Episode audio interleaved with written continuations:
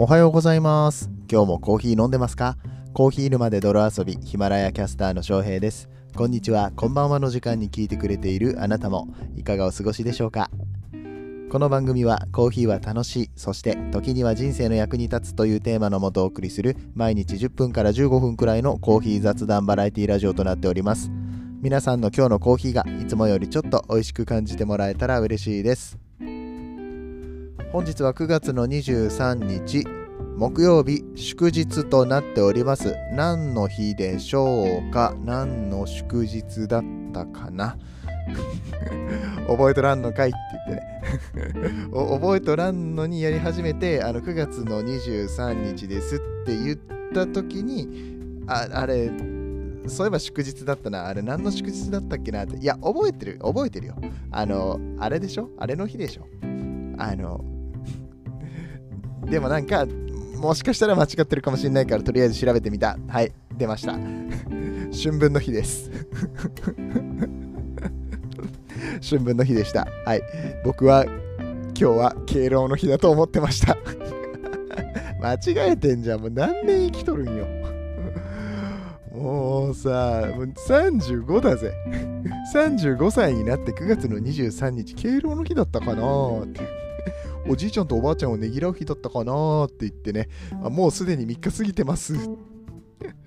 おじいちゃんおばあちゃんに何かしてあげたい場合はもうすでに手遅れですって。いや、別にいつ親切をしてもいいんだけどさ、ね、思いっきり間違えてましたっていうなんだろうね、勤労感謝の日と間違えたのかな。そう、なんとか感謝の日みたいな、敬老感謝の日って昔間違えて覚えてたわ、そういえば敬老の日のことを。で、勤労感謝の日は11月23日っていうのは覚えてるの、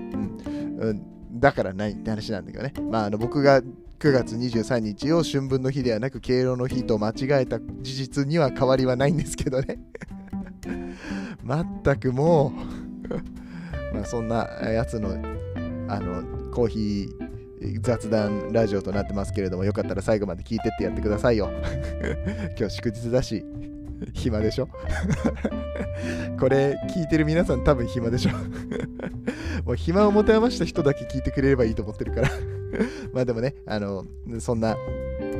笑いも交えながら、聞くことによってコーヒーがなんだか美味しくなったら嬉しいなと、そんな気持ちで今日もやってまいりたいと思います。頑張ってやっていきましょうということで、今日は何の話をしようかなと思ったんですけれども、なんかね、コーヒーカプセル系のニュースが立て続けに出てまして、わかります？コーヒーカプセルってネスカフェ、ドルチェグストとかいう系統のやつですよね。カプセル型のやつをこう、なんていうのかな、ちっちゃいな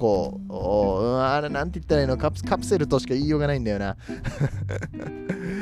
いいや、本編でちょっと説明していくんで、はい、そのところカプセル系の、ね、コーヒーがこれから来るよっていう話をちょっとしたいと思うので、どうぞ本編、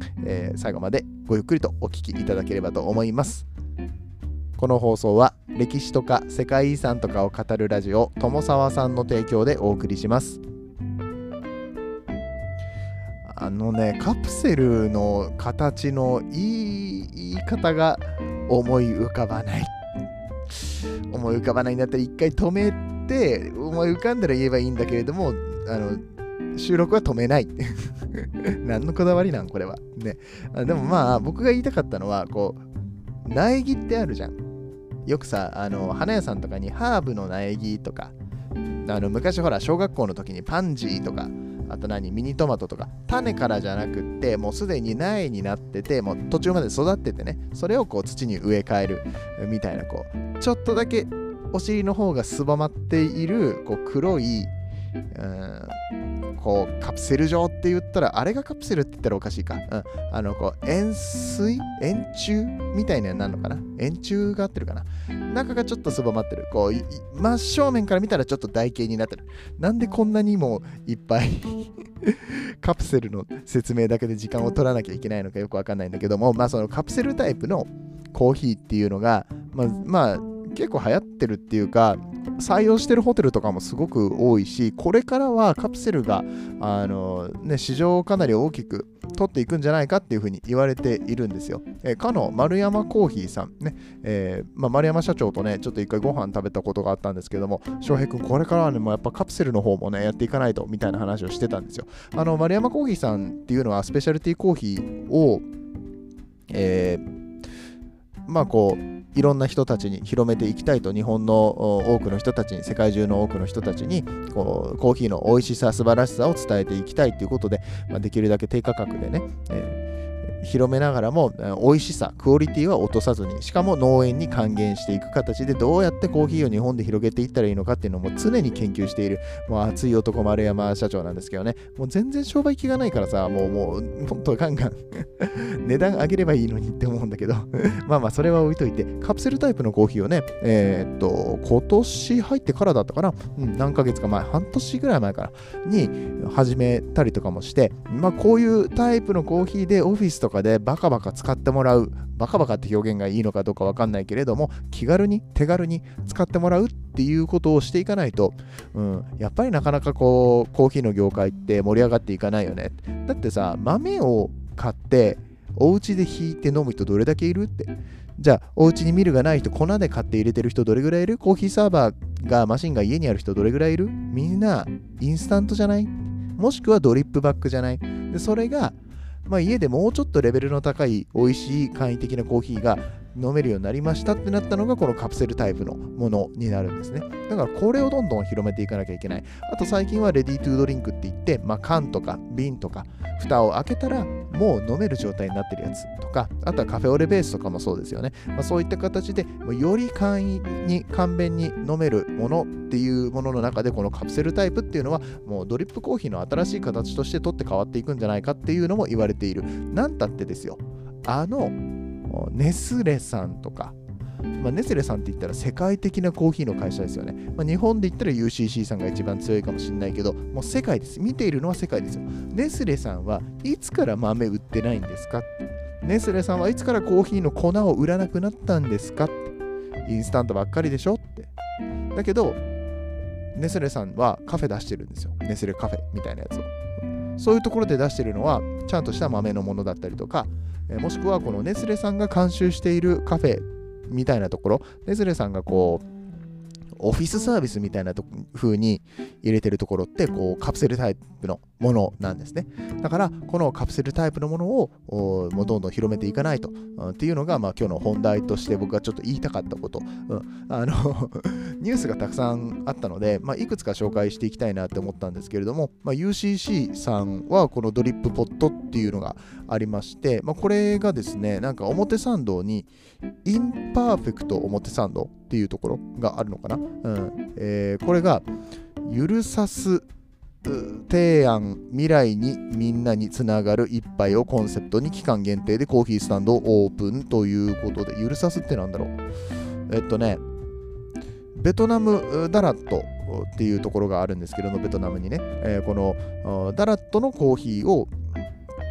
カプセルにしたものが10月1日国際コーヒーの日に UCC さんから発売されるそうです。でこれのポップアップスタンドがインパーフェクト表参道というところにオープンするみたいなんですけれども、ゆるさすってなんだ、ゆるいサスティナビリティか、ゆるいサスティナブルなコーヒーっていうことで、このダラットのコーヒー、ちょっとそういうなんだろうな、どの辺がサスティナブルなんだろうニュースを読んでから話を始めろよっていうニュースを読んでから話を始めたら、そんなどこの部分がサステナブルなんだろうみたいな話にならないだろうがって話なんですけども、これ UCC さんのベトナムでの取り組みっていう点で、このダラットの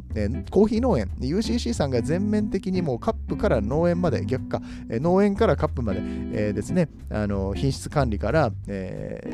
もう徹底して、行っている、品質項目にせよサステナブルな項目にせよ、もうすべて SDGs の視点を加えて、この経済面のみならず環境面でも、持続的なコーヒー栽培というのを目指して作ったもう農園からプロデュースしているコーヒーをドリップポットにしましたよっていう商品だそうです。よかった、ちゃんと探して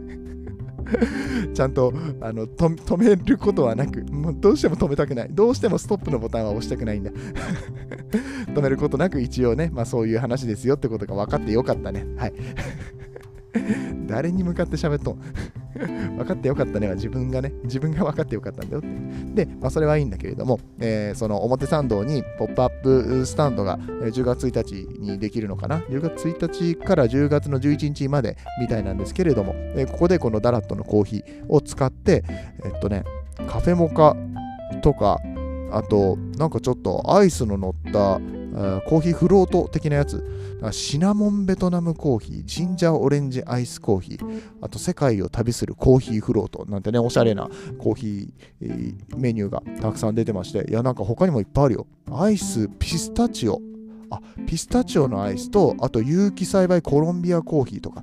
なんかダラットのコーヒーだけじゃなくって別のコーヒーも楽しめるみたいですね。へえ、まあみたいな感じで、もうドリップコーヒーのこのドリップポットか、ドリップポットでここまで勝負できるっていうのはもう一つやっぱり上のレベルに来てますよね。ドリップポット自体が、お家にドリップポットがあれば、ほらネスレのドルチェグストとかすごいじゃん、あそこ行くとさ、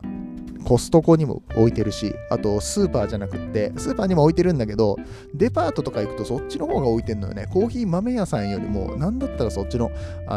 ーヒーポット業界の方がなんかきらびやかな感じがして、もう金もかかってるし、で、まあ、きっと美味しいんだろうなっていうのも感じる。まあ実際に美味しいんですけどね、レベル高えなって思うんですよ。で、まあちょっとね、オフィスコーヒーとかに導入するにはちょっと値段が高かったりとかするんだけど、少しラグジュアリーな、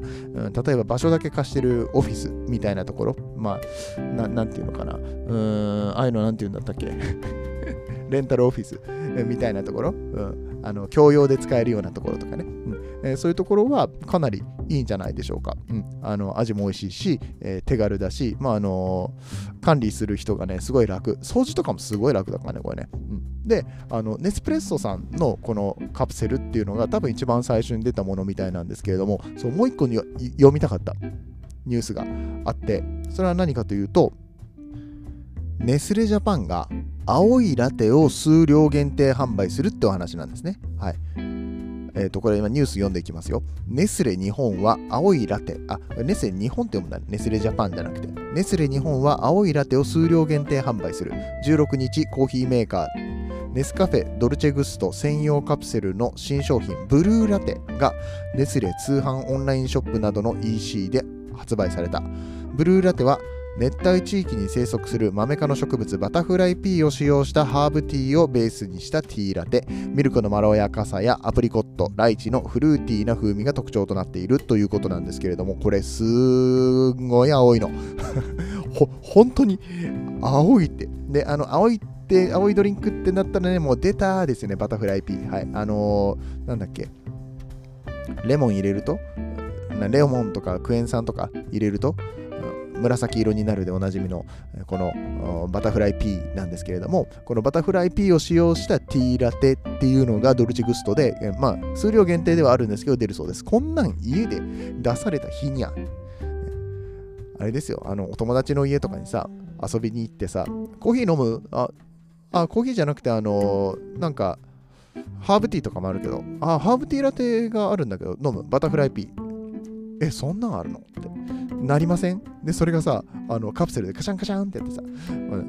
ジュワーって数十秒経ったら勝手に出てくる、で、泡たっぷりで、このミルクの泡もめっちゃきめ細かくてみたいなの出てきたらさ、すげえもうここカフェじゃんってなるじゃんおうちカフェがはかどりすぎると思いませんか？で、しかもね、これミルクメニューなんです、ラテって書いてあるからには、で、このラテがお湯だけで作れる、ミルクいらないんですか？おそらくパウダーミルクとかが中に入ってるんでしょうけど、ラテだよ。で、今僕が見ているこの写真のブルーラテなんですけれども、青い部分とミルクの層がきっちりと上と下に分かれてるんですよ。どういうシステ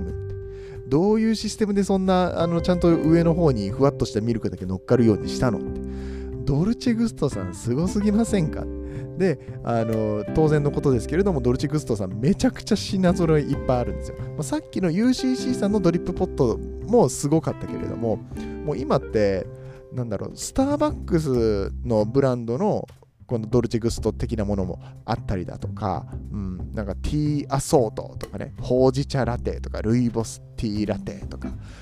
それもラテンできるんかいっていう話なんですがね、うん、もうマシンもすごくコンパクトで、まあ、さっきも言ったけどミルクつなげる必要がないから、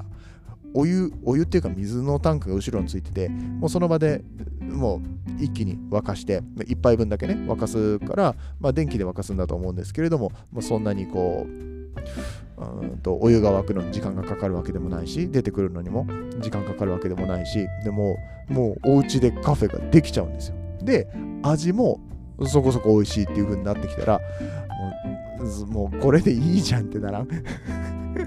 もうこれでよくないってなると思うんですね、多くの人は。はい、今はまだちょっと値段も高いかもしれないんですけれども、そういう時代がもうすぐそこに来てるんです。で、じゃあ個人店はどうしたらいいのか。いや、もちろんコーヒーをゴリゴリ自分でひいてフィルターで入れるのがええんじゃ、もうその時間がも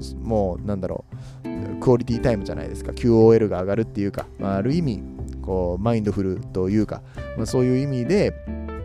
まあ、最上級のものを最高の形で飲むのはやっぱりその自分でハンドドリップしてる時だからっていうのもわかるんだけれども、もっとたくさんの人に広めていかなきゃいけないっていう使命感が、まあ、勝手に僕があるだけかもしれないけど、でもまあね、冒頭で紹介した丸山健太郎さんとかはそういうことを思ってるわけです。丸山コーヒーさんだったり、まあ、他のコーヒー会社に関してもやっぱりドリップポット来るぞとか、レディートゥードリンク、蓋開けて飲めるだけのこうインスタントじゃねえや、ペットボトルのやつとか瓶のやつとか、まあ、そういうドリンクが来るぞということで、まあ、多くの、個人のコーヒー屋さんがそういうところに挑戦してるわけですよ。ボトルに詰めてね、もうすぐ飲める状態のコーヒーとか水出しコーヒーとかね、出したりとかしてるんですけれども、カプセルの方もなんとかならんかなって。